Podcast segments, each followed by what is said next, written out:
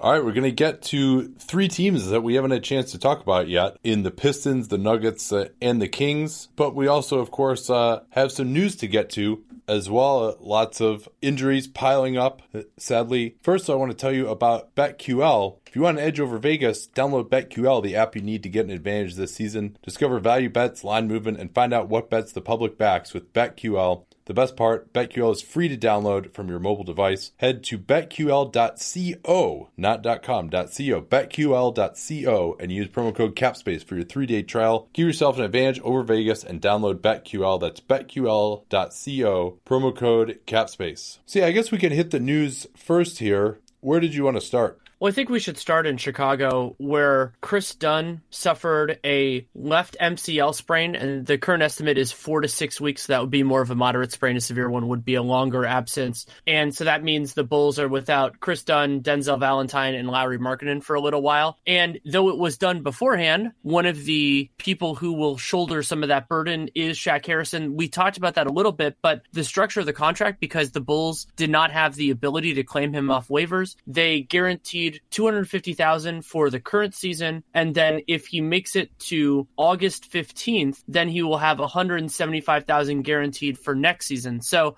it's less team friendly than his the contract if they had been able to claim him off waivers, but still pretty dang team friendly. Yeah, and no surprise that the Bulls are also leaning towards using the stretch provision on Omer Asik uh, per K.C. Johnson. They have only 3 million guaranteed for him next year, uh, but by stretching him they can reduce that to 1 million, and they have big cap space aspirations for next summer, as so many teams do, and that will allow them to preserve as much of that as possible with him no longer uh, on the roster. And there's still the hope that perhaps due to a long-term injury exclusion, that could be wiped out for them uh, entirely. Uh, that Dunn injury, likely a grade two MCL strain of that timetable, is a little shorter than you'll see sometimes for grade two MCLs. But keep in mind, he actually finished the game uh, and then got a precautionary MRI, and they're like, "Oh yeah, you actually have a pretty bad MCL strain." Uh, so Dunn uh, has only played one game essentially. Now he, he was on paternity leave uh, before that, so uh, not looking good for the Bulls, who sit at 0 and 3. Dunn at least gave them some defense at the point. Harrison can do that too. Um, and Zach LaVine talking about how the offense, they weren't getting the ball to the right people, i.e., him, which is a fair criticism considering he's been on fire lately and Dunn, uh, you know, made some bad decisions down the end. But uh, this isn't going to help the Bulls offense. I mean, they really, with Markkanen out, they've only got one creator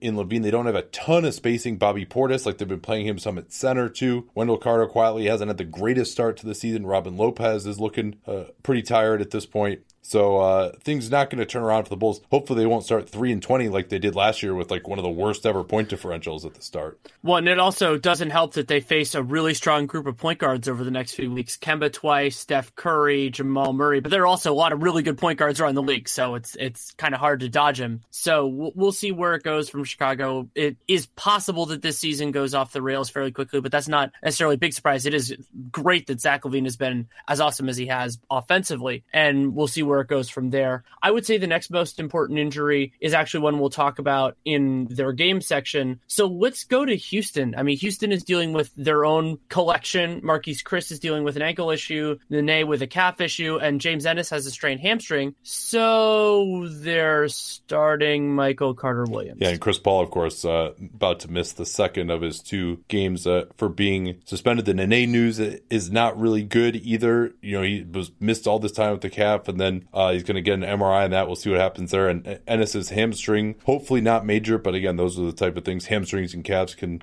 uh, be tricky. And Marquese Chriss running out of time to convince the Rockets to pick up uh, his fourth year option seems pretty unlikely uh, that that's going to happen at this point. Um, and but yeah, I mean, the, I think the lack of a backup point guard, and then you know the De'Anthony Melton trade, they hoped that uh, Brandon Knight could be in the rotation for them. He still has no time to. He started doing some stuff, but you know, still is not anywhere close uh, to returning. Um, so, and I think they miss Ryan Anderson offensively too with the, the spacing that he provided. Even though he wasn't a playoff player, he really helped them in the regular season. Uh, next place I want to go here is G League news. The Denver Nuggets finally will get a G League team. It'll be in the Denver suburbs. back where the Colorado 14ers uh, used to play. I think 14ers refers to the number of 14,000 foot peaks in Colorado. Hopefully, I'm calling that again. That's a pretty cool name. Uh, and that then just uh, with New Orleans also establishing a G League franchise in Birmingham, which is further away than a lot of them are.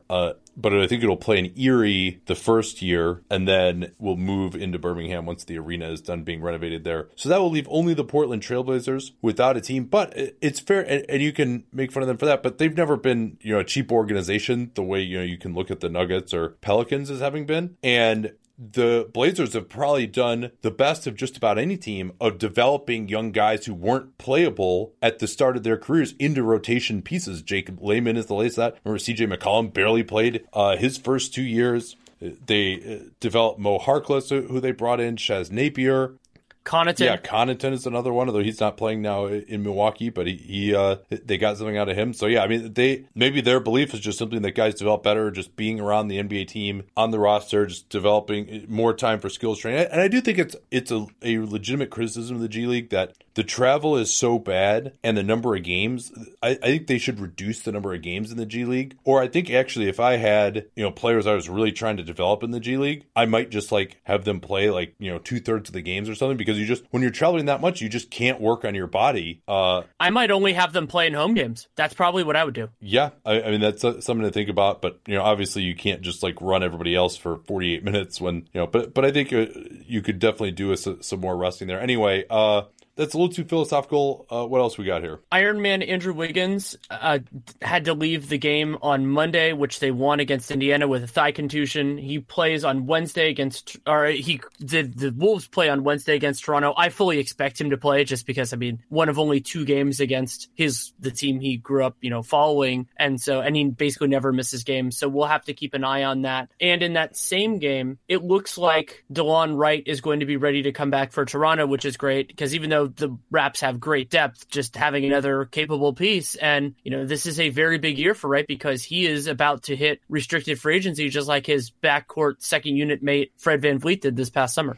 Yeah, and it will, of course, be a very, very crowded point guard market in free agency this year with the number of one year deals that were taken last year and just some good players coming up regardless. For the Knicks, Emmanuel Mudiay may be cleared to return on Wednesday with the ankle injury that's limited him uh, for most of the season at camp, but we'll see whether he projects to be in the rotation right now. Ron Baker maybe is someone whose minutes uh, he could take, uh, but you know he has certainly not been particularly effective uh, for the Knicks, other than maybe finishing at the rim a little bit more. But he's got more upside than Baker does. Uh, and for the Bucks, uh, Thon Maker, we haven't seen him really because he's been out uh, with the, a groin injury. He's going to be active. Uh, we'll see whether he gets into the rotation or not. It seems like John Henson, you know, the Bucks are rolling right now. John Henson is the backup center. Christian Wood uh, apparently is going to be inactive, so Maker will get a little bit of a shot. Uh, and then DJ Wilson is out with a hamstring, another guy who might be on the rookie option declined list. Uh, he's kind of running out of time, and that it'd be his third year option, which is the earliest option that can be declined. What else we got? In the when it rains it pours division, Ian Mahinmi left the Portland game with back spasms, a game Washington won,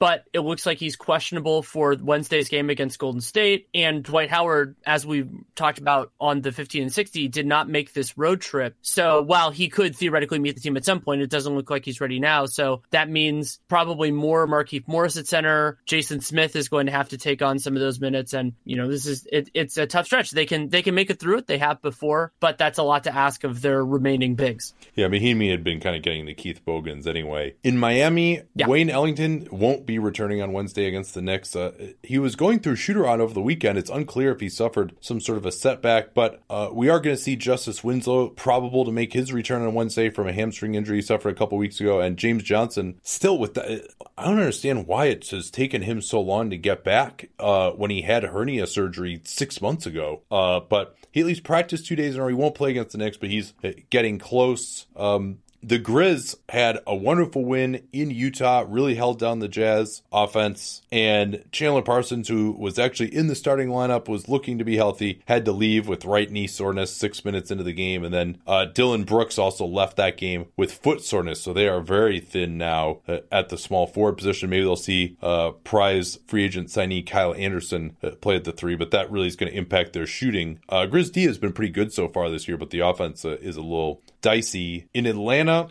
John Collins apparently, you know, there's talk. Oh, he had this ankle procedure. It's minor. Who knows? It's not. He's not going to be out long. Well, he still won't be back for several weeks, uh, apparently, and that's not a surprise. He had a surgery. Uh, and uh, Dewayne Dedmon, he is going to make his season debut against the Mavs in the Luka Doncic Trae Young Bowl uh, on Wednesday. Uh, and the Hawks could really use him. They really at center they've had Alex Len, and then they've had a, a Omari Spellman, and you know Dedmon is a big upgrade on either of those guys the other side of the Trae Young Luka Doncic Bowl, Dallas is going to be without Devin Harris and Harrison Barnes for that game. Devin Harris has a left hamstring strain. We don't have. I think he's definitely out for the next couple games, but then after that, it, we don't know. So that means more of a role for Jalen Brunson and Harrison Barnes. They're targeting Friday per Rick Carlisle, but Friday is after Wednesday, so he will be unavailable. Yeah, Harris uh, was always a big injury risk. Uh, they signed him. They uh, famously, not maybe not famously, but they did let uh, Yogi Ferrell go to sign with Sacramento by pulling his qualifying offer, and they're relying on Jalen Brunson now to give them good minutes. He's been okay so far in their two and one start against admittedly mediocre opposition but you know we'll see as as a rookie point guard. He is an experienced rookie, but you know we'll see whether he's able to give them quality minutes or not. At least usually they play with two point guard lineups, so he's got JJ Barea with him there as well. He doesn't have to have the whole offense on his back. Really bad news uh, though out of Brooklyn, Danny, for one of our favorites. Yeah, Treveon Graham torn left hamstring. Expectation is that he will be out for two months. Brooklyn has lots of options on the forward spots, but I still really liked what he could do there, and he has a I believe his is as a non-guaranteed second second season, so he, hopefully he can has the chance to show something after that. But on the positive side, Shabazz Napier is going to be back on Wednesday versus the Cavs. They have plenty of depth at point guard, but they can always use more, just like every other team in the league. The Nets are actually the example I've used for that for years. So that's that's exciting that they can get him back and we get to see him in the black and white. And Aron Baynes is looks like he's going to miss a couple of games due to his own hamstring issue, but it, obviously it's not nearly as severe as Treveon Graham. Yeah, he's only doing light jogging right now, and he's not going to accompany the team uh, on their couple game road trip here. So it sounds like it could be at least a week for him, if not more. And it'll be interesting to see. You know, maybe Robert Williams can uh, get some time here. Daniel Theis obviously is going to play as well. He hasn't looked quite as spry coming off of his own knee surgery. Uh, as he did last season. So I'd like to maybe we'll get to see a little bit of Robert Williams, but you know this would be interesting uh, for Boston, who have already uh, really kind of struggling with some minutes limits. Uh, Kyrie Irving shooting only 34% so far. Gordon Hayward's on a 25 minute limit. Uh, who knows when that's going to be increased? And so Boston really, you know, it's not scoring nearly as well as it would have been hoped when you consider all of their talents. Uh, also, just somewhat interesting here, uh, Darius Bazley gets a million dollars guaranteed from New Balance with incentives that can push it up to 14 million. Uh, he is going to intern for New Balance uh, while also just training. He's not going to play in the G League this year. He was going to go to Syracuse and then pulled out of that to play in the G League and then kind of decided, oh, wait a minute, I weigh a buck 35. Maybe that's not a good idea to boost my stock. So he's just going to kind of sit out, do the uh, Anthony Simons approach and see whether he can get drafted. We've seen guys who sat out for a year still get drafted, okay, and and uh, New Balance getting back into the basketball shoe game. It's interesting that they are choosing Bazley. Uh, he wouldn't be my choice because I I think if he makes an impact in the NBA, it's, you know, it's certainly not going to be as a star, but maybe they just like his story, which I I do as well. I I commend him for trying to do something different uh, rather than going to college lower the age limit. We don't need this stuff anymore. Well, one thing that you do need is Indochino. I actually need to post uh, some of the wedding photos uh, on Twitter because we got all of our stuff uh, from Indochino. Sport jackets for my groomsmen. My tux uh, was from Indochino as well. And if you don't know about Indochino yet, they make suits and shirts to your exact measurements for an unparalleled fit and comfort. And you can also personalize all the details the size of the lapel, the linings the pockets, the buttons. You can get it monogrammed. And now they're taking that same approach and expanding into casual clothing with made to measure chinos. $79 is the introductory price. And that's less than you're going to pay for a lot of chinos that aren't made to measure. They pair with anything a suit jacket to a sweater, Sunday brunches, boardroom meetings. Uh, chinos are quite versatile. And Of course, you can also go for their suits as well, available for only $359 for my listeners at Indochino.com. You enter that familiar cap space code at checkout. Easy to remember, we talk about all the time here on the program. And get 50% off the regular price for a made to measure premium suit. Shipping is free. Go to Indochino.com and use that promo code CAPSPACE to get any premium suit for just $359 and free shipping. And don't forget that CAPSPACE code. Let them know that you came from us.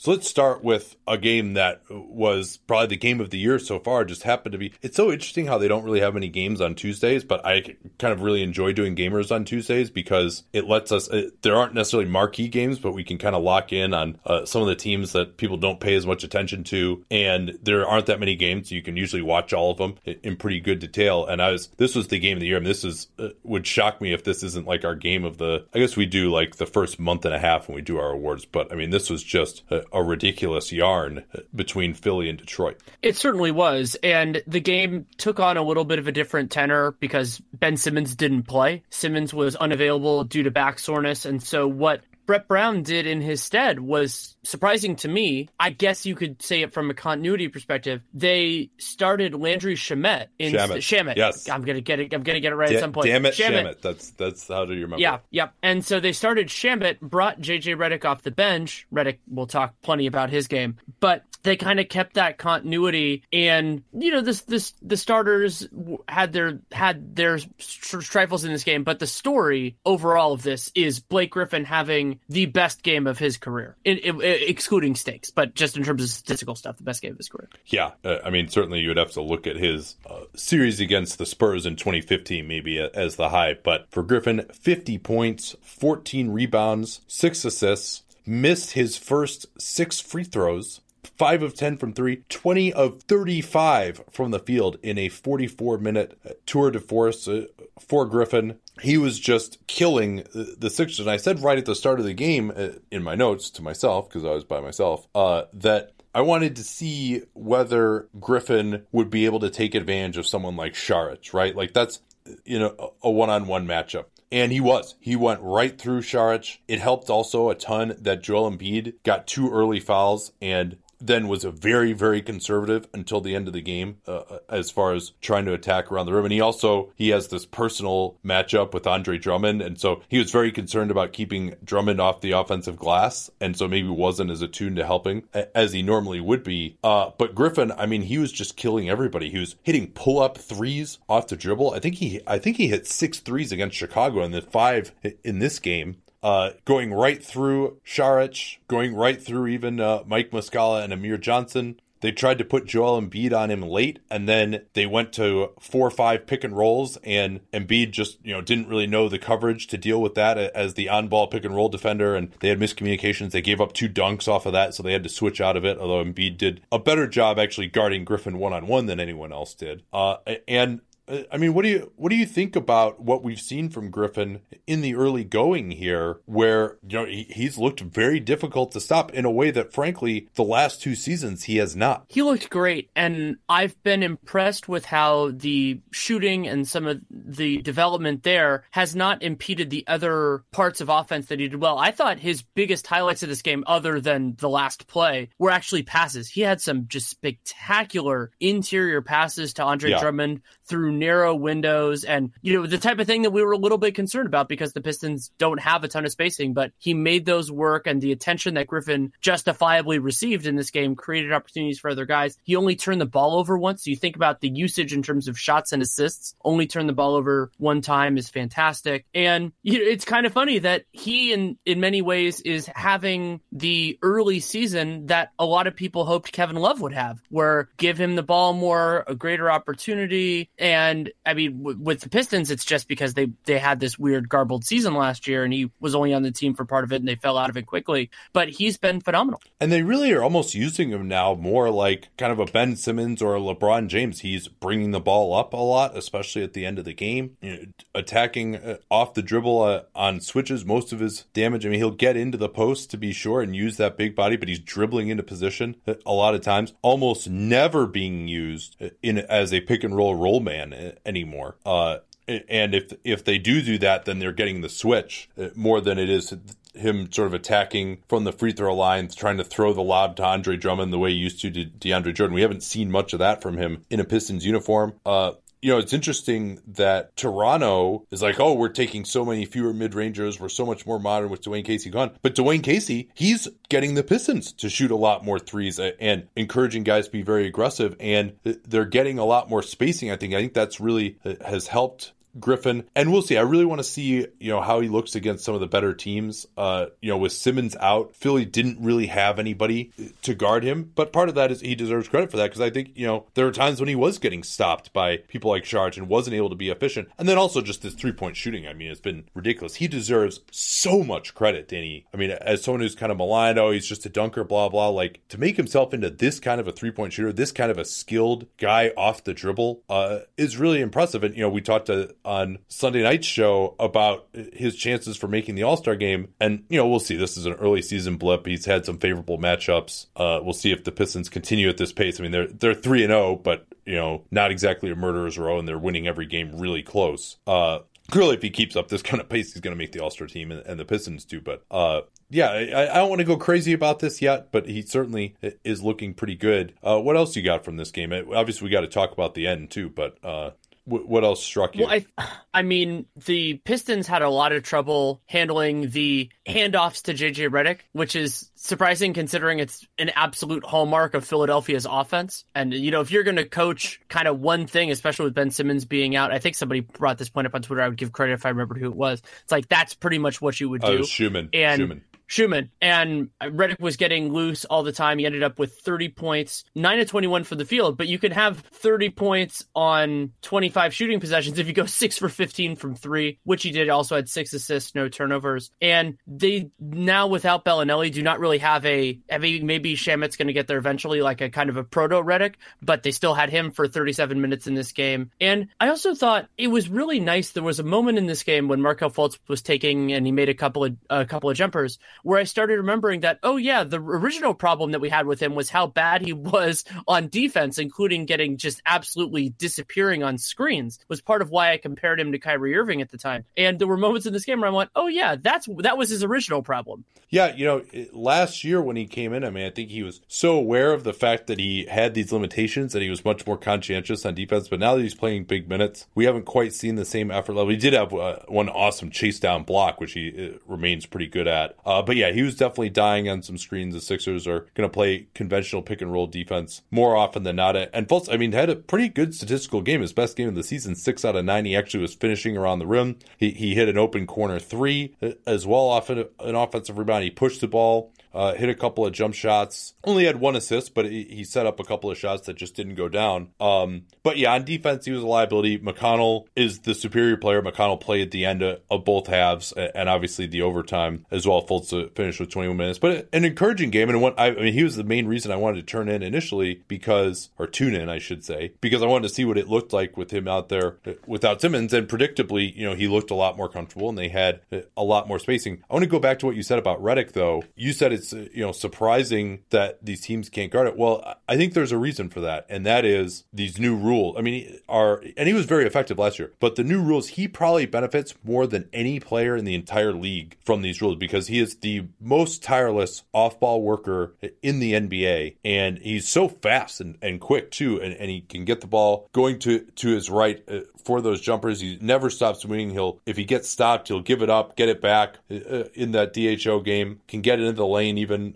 at times going to his right and force some help, even if he's not a huge threat to finish anymore. Uh, but the only guy I've seen to be able to stop him, we've watched three Sixers games now, was Marcus Smart. I mean, even Jaylen Brown was struggling with him, and, and Redick just couldn't hit shots, but Brown was, was getting beaten uh, over and over again. And like, if you're in a conventional system and Embiid kind of forces you to be in a conventional system because you don't want to get stuck in a mismatch on him, if you can't hold JJ Redick now, like, he's really, really difficult to stop. And, and the guy makes his, his shots. I mean, to get up 15 three point attempts is really impressive. And you know, a couple times they overreacted to him, uh, or, or I shouldn't say overreacted. They just properly reacted because he was hitting, especially when he came in right at the beginning, he was beating Langston Galloway uh, pretty badly. So I, I, I think that's going to be something to watch is like how effective can he be now? You know, he could be on pace again for the best season of his career. It's just they need him so badly. Again, you just got to wonder about it, with him. He might even turn 35 this year, I think. You know, how many minutes can he play? I think it's good for Brown to bring him off the bench, if only because number one, he's going to come in going against some backups uh, who aren't as prepared for him. Uh, and number two, you know, he just can't really play more than 30 minutes, uh, I don't think, and shouldn't if they wanted to be fresh for the playoffs. Um, what else you got in this game? Well, yeah, some, something I wanted to ask you about this game is the concept of development with Markelle Fultz. So there is an argument to be made that you want to start him, you want to throw him in the Wolves and, and see how it works. But I it bothered me a little bit that they did that approach for the start. They started him in all of their games so far, but then they didn't have him in at the end, presumably because they want to win. And so I, I feel like it's kind of mixed signals. They might be justified mixed signals, but I, I'm not sure how I feel about it. So I wanted to ask you. Yeah, I, I think this is a reasonably happy medium at this point. You know, I do think that, and they've they've jiggered the rotation this way that anytime Simmons isn't in, he should be in. Uh, but you know, they take him out pretty early usually. So I, I think they're doing okay here. I mean, and Fultz did show some signs in this game. Uh, the jumper has looked better since those first couple of games. You know, and we didn't see Detroit really, and I thought Detroit's defense was pretty terrible in this game. Um, but we didn't see Detroit really just like not guarding him and gumming everything up the way we saw Boston be able to do. Um, and so for him to get an experience against some of these other teams is good, and maybe he'll be able to contribute against the good teams by the end of the year. Although more realistically, he probably needs another summer of work on that jumper, and you know maybe he still never gets there at that point. Uh, it was good to see him at least finish some shots, though. Um, yeah. Any other observations here before we talk? About, we don't have to do play by play, but there's some big plays that stuck out towards the end that we should probably discuss. Well, one thing I'll mention briefly, I was hoping to see more of Luke Kennard. He's I still am intrigued by his yeah. offensive potential, and I think the reason he didn't play as much is because he really did struggle defending JJ Redick, as a lot of a lot of guys do, both young and old, but especially the young guys, just because he's he's a totally different type of animal to deal with. Yeah, uh, although Kennard didn't play at all uh, against the Bulls over the weekend, and yeah, it's true. Uh, so I think Galloway is just ahead of him, him in the rotation uh, right now.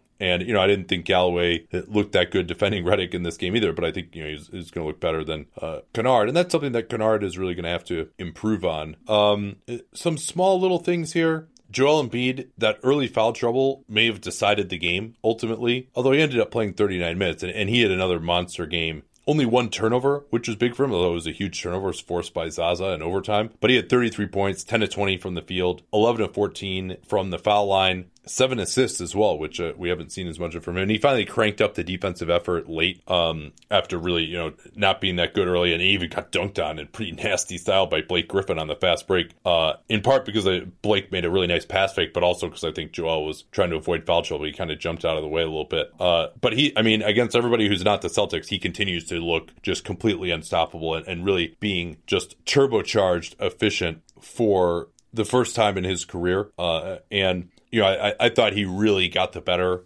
of Drummond. Drummond was six out of 20 and just was going at him so hard, but just, you know, getting into his flip shot post ups and, you know, missing a bunch of tips on the offensive glass and, and just you know, he, he did make a couple of nice moves on Embiid and then just couldn't finish. And for him to be six out of 20 from the field, uh, including 0 of 2 from three, one of those was a heave, but the other one was just a trail three that he just, you know, missed by three feet and only hit the backboard. Uh, so it wasn't, and he also had five turnovers, which uh, was pretty rough. Um, but all that said, Drummond was still the only guy who had a chance uh, of guarding Embiid. Zaza did have that one strip in overtime, but I thought the Sixers actually didn't go to Embiid enough down the stretch once Drummond was out of the game. We'll talk about how was that Drummond was out of the game too. But uh, Embiid got four fouls on Zaza in seven minutes, you know, and just was able to face up and blow by him. The only thing about Embiid right now that's not working is the three pointer. Uh, he is oh, actually, he was three of five against Orlando. That's uh, the one game of theirs I haven't watched. So it's actually shooting thirty three percent this year, but uh, was zero oh for four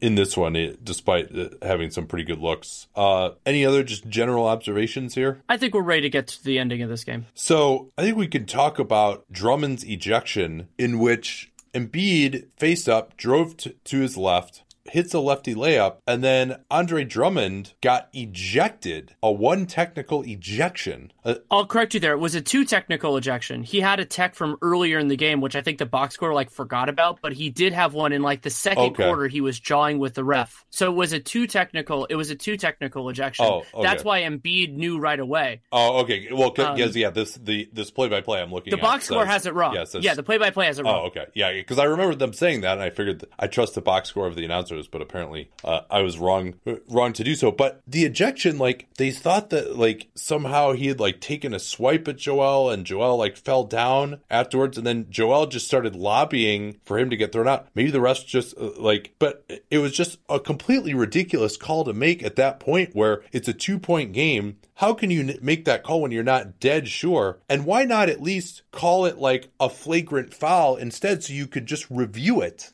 Uh, instead of, and like the fact that they couldn't go to the monitor on that, I, I'm not sure whether they have the ability to do that just on a technical. Um, I don't think that I don't think they do, and I, I don't think even if they did, they would have the ability to rescind it. yeah, but but Based on, that's oh we we we biffed it. Well, But- but, but there's another biff it. important thing to mention Yeah. about this too. Yeah, what- oh which oh is- yeah, which is what? which is that JJ Redick missed the free throw. Right. Yeah, that was a, a good ball down line. I mean, maybe Drummond just said something that, like, uh, and, and I'm surprised I didn't see anything about a pool reporter after the game. Uh, but yeah, maybe Drummond just said something and that's why he got ejected. That's the only justification I could think of for it. But I mean, that's certainly, I, I mean, at least Detroit won, so they can't complain about it. Uh, yeah, JJ missed the technical free throw, and then Blake Griffin in a two for one situation made a really difficult uh 10 footer over Embiid. Um and, and this is after, you know, some really nice back and forth with Redick hitting a three, Reggie Jackson driving, McConnell, uh, Reggie Bullock hit hit a, a jumper to put the Pistons up and so the Sixers uh, came back down after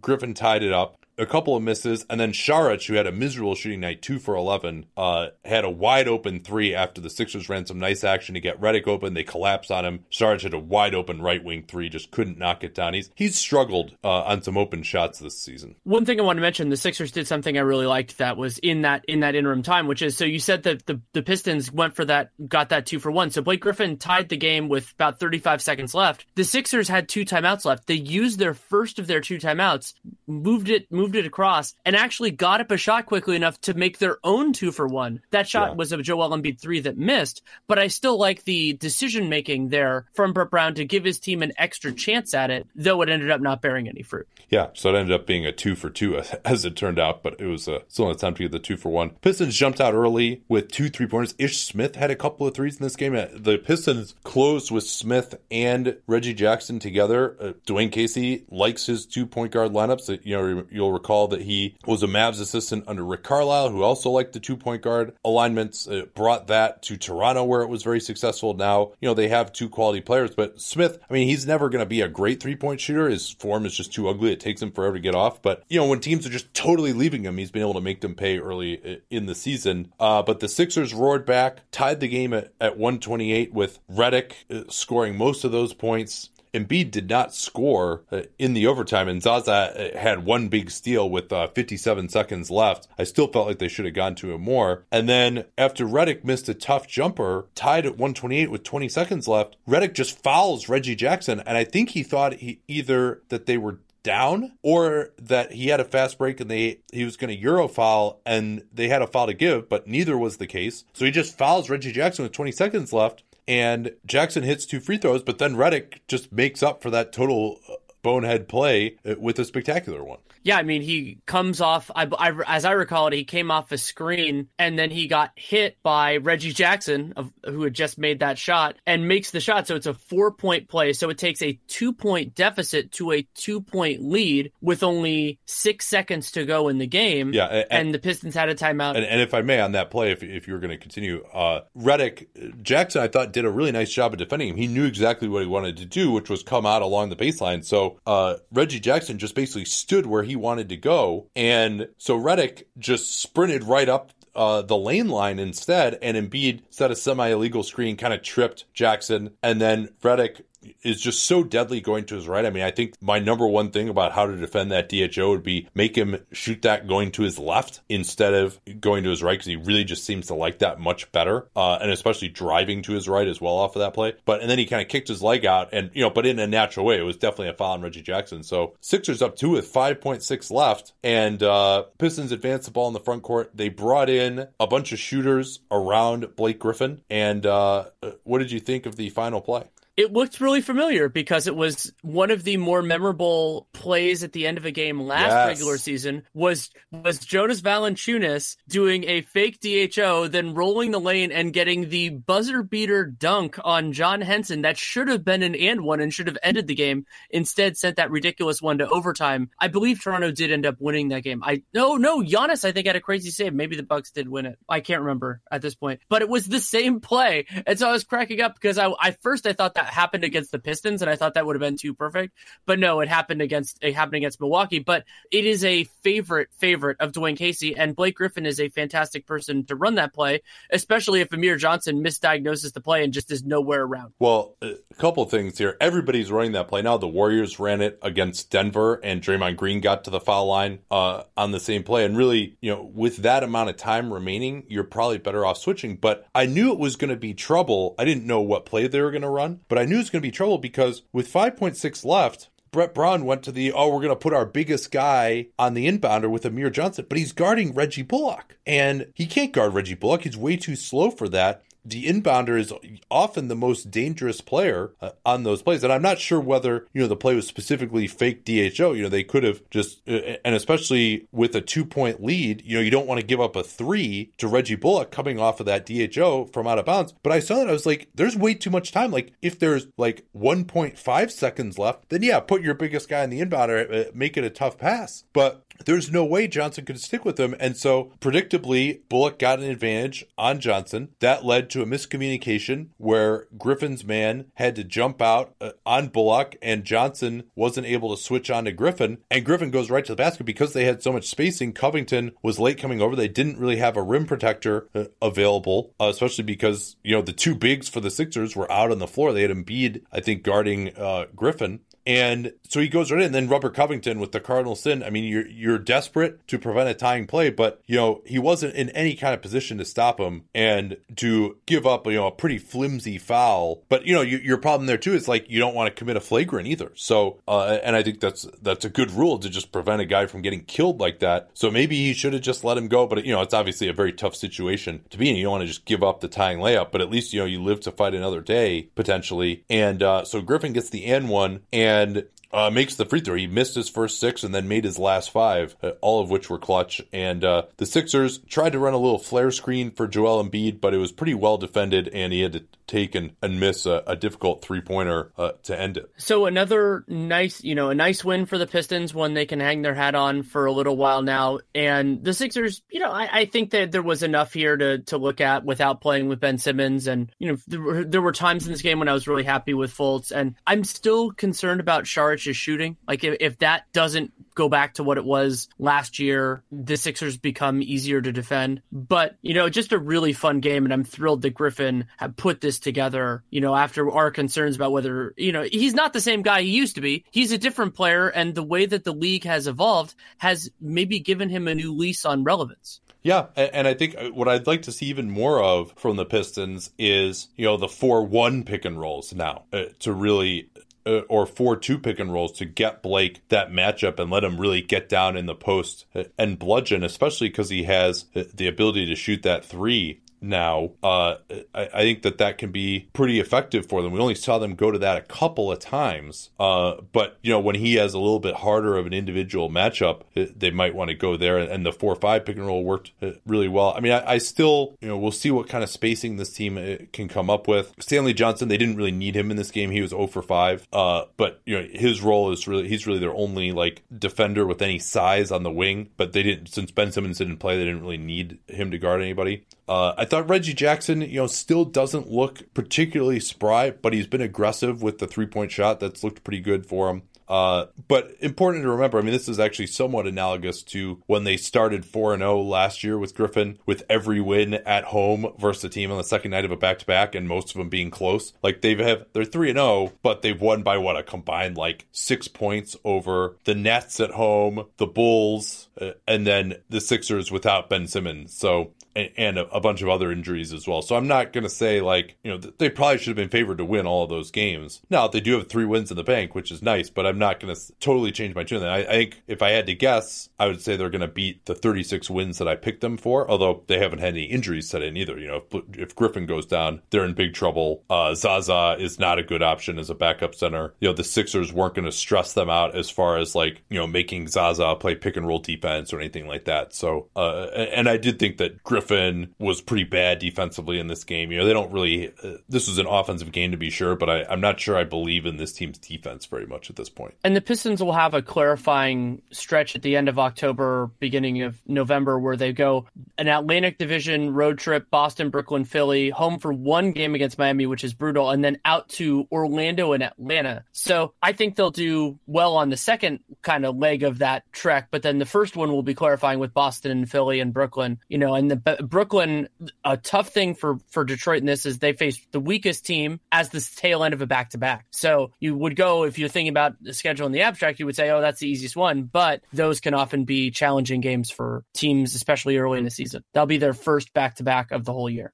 Something else that's challenging is credit card debt or unexpected repairs or medical expenses. Sometimes a little money can make a big difference. You can get it at lendingclub.com, which gives you access to low rates on loans of up to $40,000 for almost any purpose. It's easier than going to a bank, and they offer lower rates than high interest credit cards. Go to lendingclub.com, enter the amount you need, and you can see if you're approved in just minutes and then the money can be in your account in just days. They've been at it now uh, for more than 10 years, helping millions of people with over $31 billion in loans. Take charge of your finances today with Lending Club. Go to lendingclub.com slash capspace. Easy to slash capspace. We talk about all the time in the program. You can check your rate for free, and checking your rate won't impact your credit score. Once again, lendingclub.com slash capspace. Lendingclub.com slash capspace. All loans made by WebBank, member FDIC, equal housing lender. Let them know what that slash capspace URL that you came from us. Where do you want to go next? Can I go with the oh, big yeah. picture? Can I go with the big picture insight on the Clippers Pelicans game? Yes. I haven't, wa- I will admit, I hadn't watched a ton of of either of these teams yet, but I watch bits and pieces because they're both teams I, I enjoy watching. And what struck me about this game was that I thought both teams played below the level that they played most of this season so far. But I think that made me actually feel better about their viability this season. And I'll clarify that. And so what I mean is the Pelicans didn't have everything go right. Nikola Mirotic didn't hit six of eight threes. Julius Randle had a had a good game. I mean, Anthony Davis was still ridiculous. Jrue Holiday struggled from the field, and yet they still beat a capable team. And the Clippers, you know, this wasn't Boban going crazy. He got exposed a little bit in one minute, never really came in. Avery Bradley had a weird game. Shai was fine. And they still were competitive against a, team that I fully expect to make the playoffs in the West. And so it happens sometimes where you're just sitting there going, okay, these teams are going to be able to go through battles and make it out the other side more often than not. It's just that they were facing a capable opponent. So it was a little harder on them. Yeah, and the biggest difference in this game was Anthony Davis plays the New Orleans Pelicans, and the Clippers, uh, for all their depth and the number of solid players that they have, really had no answers for him uh, whatsoever. And they're particularly thin up front. You mentioned that uh, Boban, negative four in one minute. Gortat got the Keith Bogans. He was negative 13 in 12 minutes. Montrezl Harrell actually maybe you could argue could have played more. He had 12 points and was plus 7 in 23 minutes, but they spent a lot of this time especially in the fourth quarter as they were trying to come back with Gallo and Harris uh, as the two quote unquote bigs, Tobias Harris and then with three guards in the lineup, they played in Mbah a Moute a little bit there too. But when you see teams go to these ultra small lineups, and you would think, I'd be like, oh yeah, go small, go small. That's what we're all about. Well,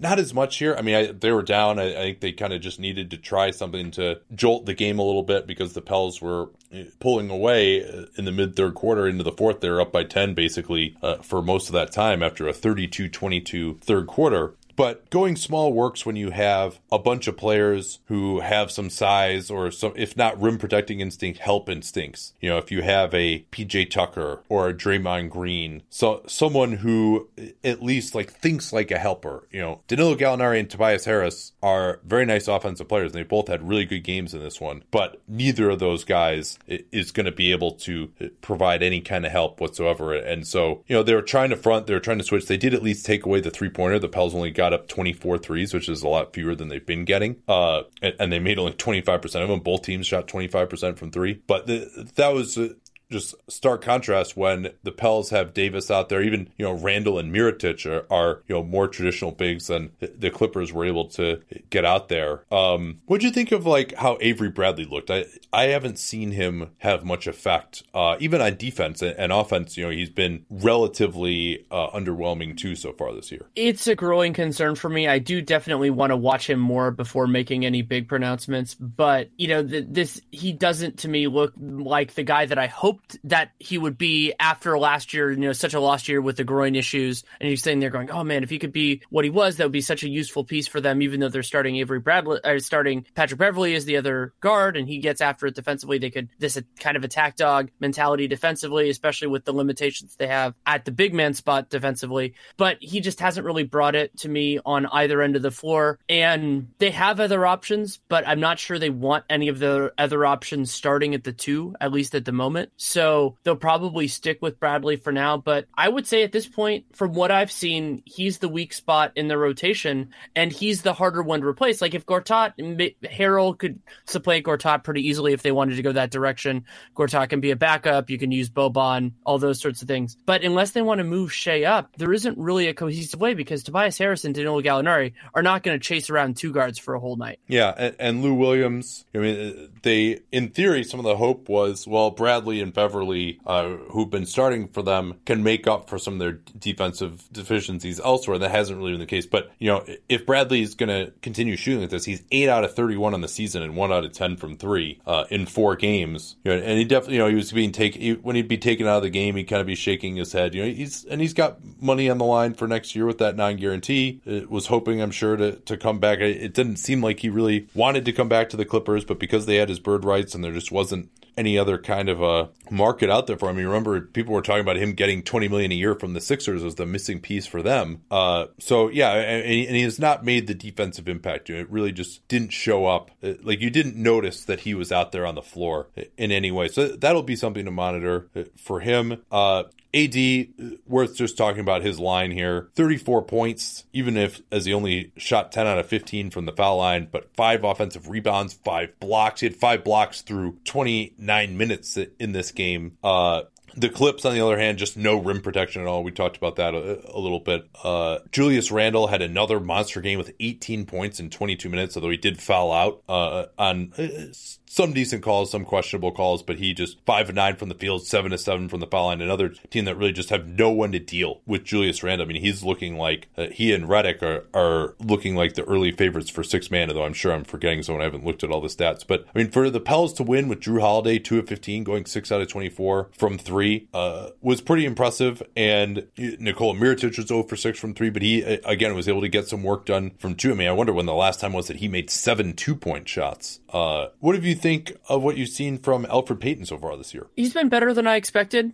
Does a lot of his damage in transition, which is a great fit. I mean, just when they get stops and they've they've had some some nice defensive runs in this, then he could he can get out there. And then I think teams aren't attacking his Payton's weaknesses aggressively enough yet. That might end up being more of a playoff thing than a regular season thing, just because teams yeah. don't have these specific scouting reports. He is the he is the like what like the eighth Pelican, probably the seventh Pelican on your scouting report because he's certainly behind Julius Randle. So talented, you know, talented player to be sure, but they had they have all these other options there that are focused the attention. So he's been fine in defensively. I have I haven't seen as much of the limitations of going with Payton and Holiday together. I've always thought it would be nice to put pair somebody a little bit bigger with Jrue because then you can be a little bit more versatile. But it's worked out pretty well. One other guy I want to single out. I, it, it's this happens for me sometimes with E'Twaun Moore, but also with other guys where I thought he hit more than two three pointers in this game because the two he hit were very important. Yes. They were both a part of that big run they went on. It was I think it was 21 to 4. He had I think it was like he he bookended that run I believe with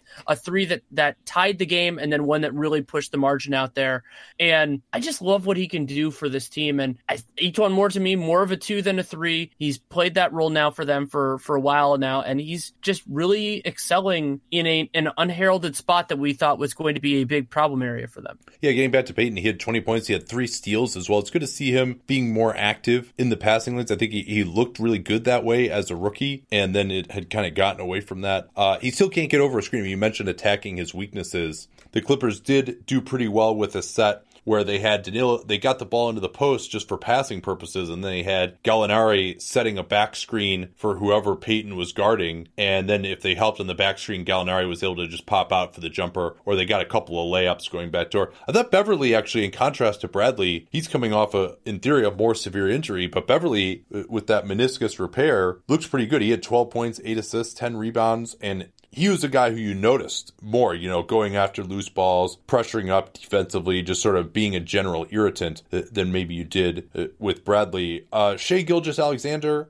came back to earth a little bit, uh, but you know, still looked okay. There was one notable sequence where he beat Anthony Davis with one of his uh, patented lefty scoop shots, and then he tried the same move on him like the next possession, and AD just like completely swallowed him whole. Uh, and uh, I think that's about all I've got. Uh, oh, one more thing too. Uh, the Clippers seem to be watch for this when you watch their games. The first time I noticed it, they seem to really be teaching faking a jump shot, getting the guy in the air, and even if they can't draw the foul, giving it up and then immediately cutting back door when their man is kind of just moving towards them. They got a couple of nice buckets that way, but I, I saw a lot of the Clippers trying to do that. So that might be something that they're just teaching now. Uh, so that'd be interesting to watch for. Uh, all right, yeah, I think that's all I got on this one. Uh, unless you, uh, yeah, I'll, I'll, mention. I think, Bo- incidentally, I think Boston does that too. Yeah, not as much as the Clippers do, but and it's not like there's a, a big connection between Doc and Brad Stevens, but it's it's a good process because you're getting somebody going the wrong direction. All right, we can finish up here with the Kings and Nuggets. Sacramento, brilliant win on the road in Oklahoma City. De'Aaron Fox has had a wonderful start to the season. Uh, my biggest observation in this one on the Kings was that he really crashed back to earth. Uh, in this one, he was negative 22, six points, two of eight. But even more so, uh, I, I felt that he just didn't come to play at all defensively. You know, he really made bad decisions uh, on defense. You know, things like not boxing out, just letting a guy go right in, Trey Lyles go right in for a tip dunk. Then the next possession, he gets Lyles on a switch and goes a ridiculous gamble for a steal 20 feet from the basket that had no chance and gives up another dunk. Uh, you know, not like anyone helped him at all. Uh, anytime he got posted up, he just was kind of giving up, getting destroyed, or uh, committing a foul. Just lots of bad gambles on the perimeter. I think you know he's he, he if he looked at the film, you know he's a a very kind of heady young player, and I don't know whether it was the altitude or just you know he he just wasn't engaged in the game mentally on the defensive end. He didn't make good decisions on offense. He wasn't the same force pushing the ball. Uh, the Kings just in general, their transition defense was atrocious in this game. Like every miss by the Kings turned into a Nuggets fast break. It seemed like they only had 18 fast break points, but a lot of those came in in the first quarter when the Nuggets surged out to a lead, and then uh, they really just steadily outscored the Kings, and they were up by 20 midway through the third, and uh, that was pretty much the game. But it got a few more observations. But what are your general thoughts? Some real highlight plays from Marvin Bagley in this one. Yeah, he defensively I, he looked better than I than I expected, and this wasn't quite the same thing. In in the preseason, there was some hype around his block totals, and I was a little bit not bothered, but a lot of those were him being underneath the rim and just like making a play on the guy who's driving.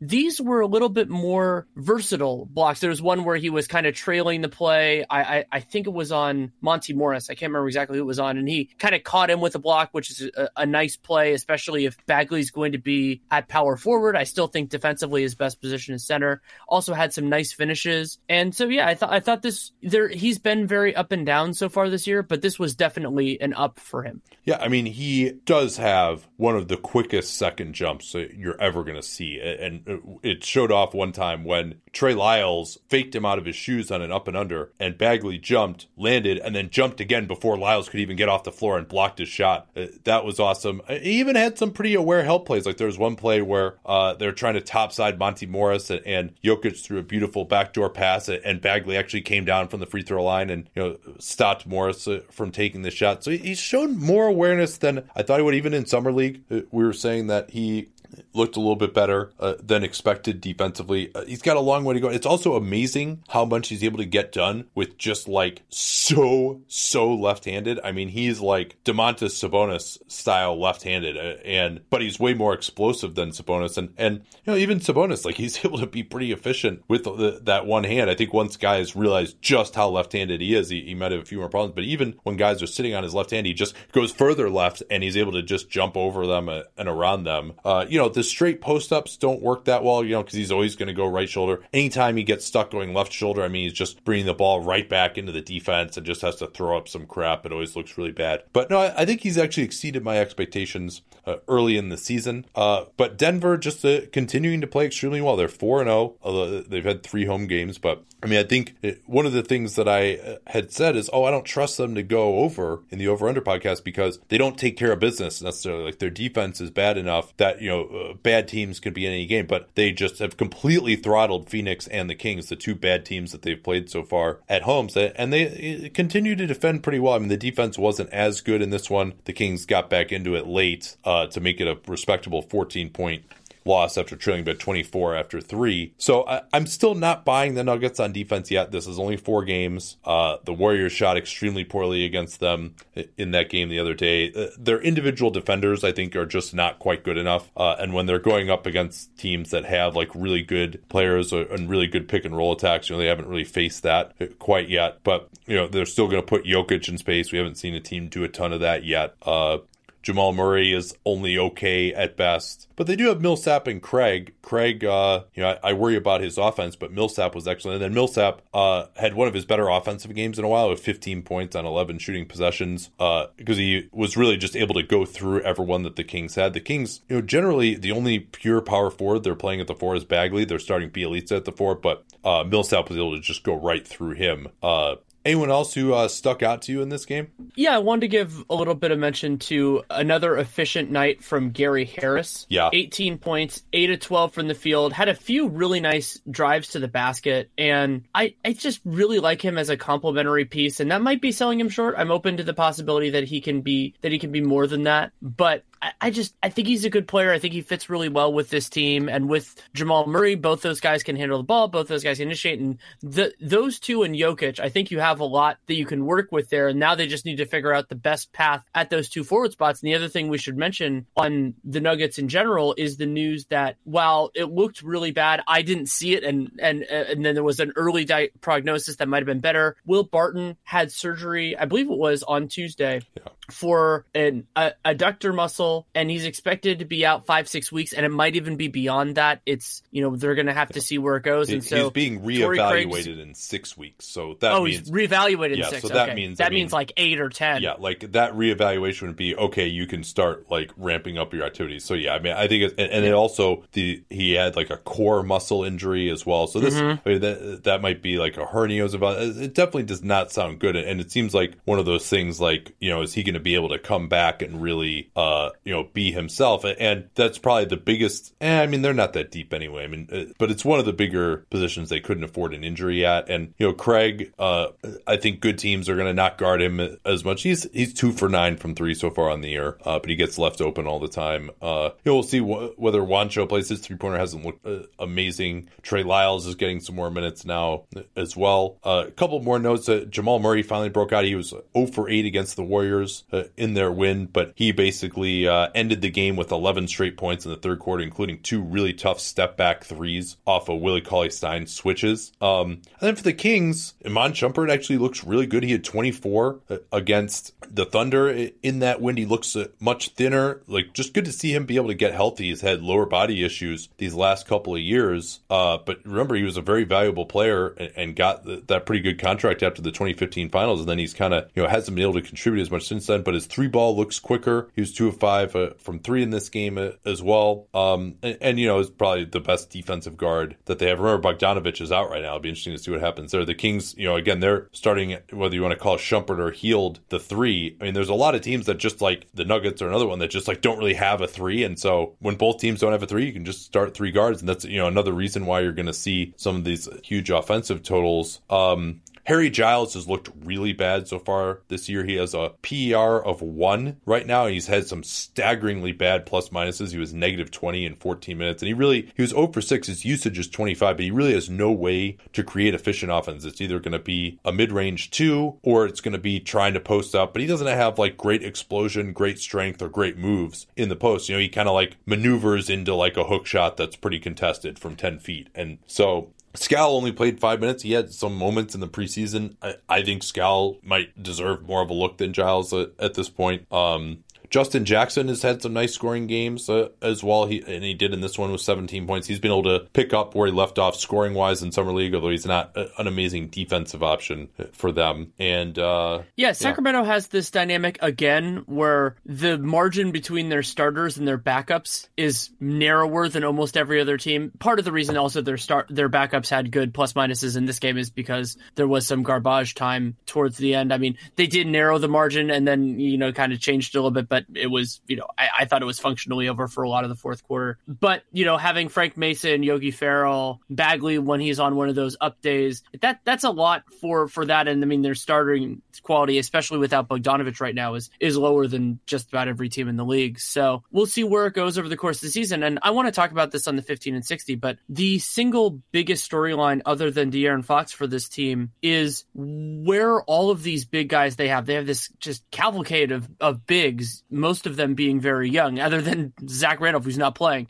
And where do these guys slot in on a better team? Like when, if the Kings get better, like they hope to, and it's going to take a while to figure out where all these guys fit in, but at least they have a lot of them, I guess. You mentioned that Zach Randolph isn't playing. He hasn't played a minute. I don't know if he's even been active for a game yet. Uh, and you know, James Ham said on uh, the preview pod that we did way back in August that he wasn't going to play it all this year, and that certainly was correct. And uh, boy, I mean, nobody has parlayed a shittier offseason into a, a, new job better than Scott Perry. I mean, they've got Randolph just completely dead money for 12 million this year, and they were you know basically the worst team in the league last year with him. George Hill had to be traded. They picked up Shumpert's actually playing well, but they to take him on, it was dead salary. Uh, so I mean, that was just like everyone was like, "Oh, that's such a great off season. Like the Kings gonna be respectable." Like, no, that was awful, and great job by Hip getting out of there before it became apparent like how awful that was. Um, let me see if I have anything else here. Can we call that a version of the George Costanza exit? Yeah.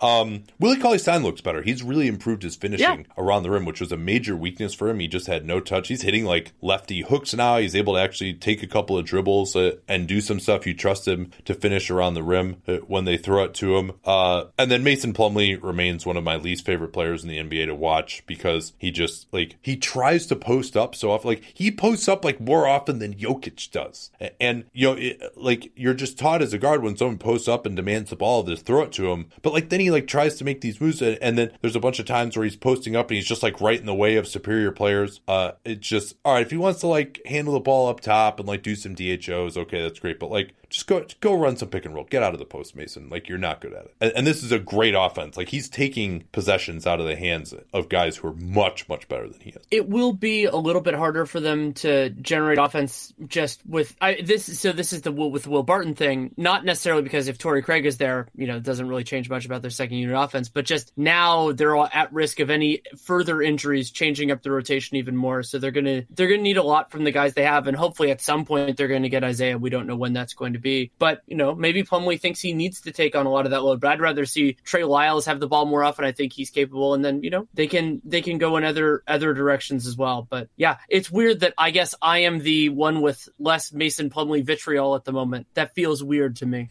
Uh, also, a cool thing about Denver, I mentioned their fast break. Part of that is facilitated by the fact that whoever gets the rebound, even if it's Jokic or Millsap, just has permission to bring the ball up. And I think that kind of keeps guys engaged. It's just fun to bring the ball up.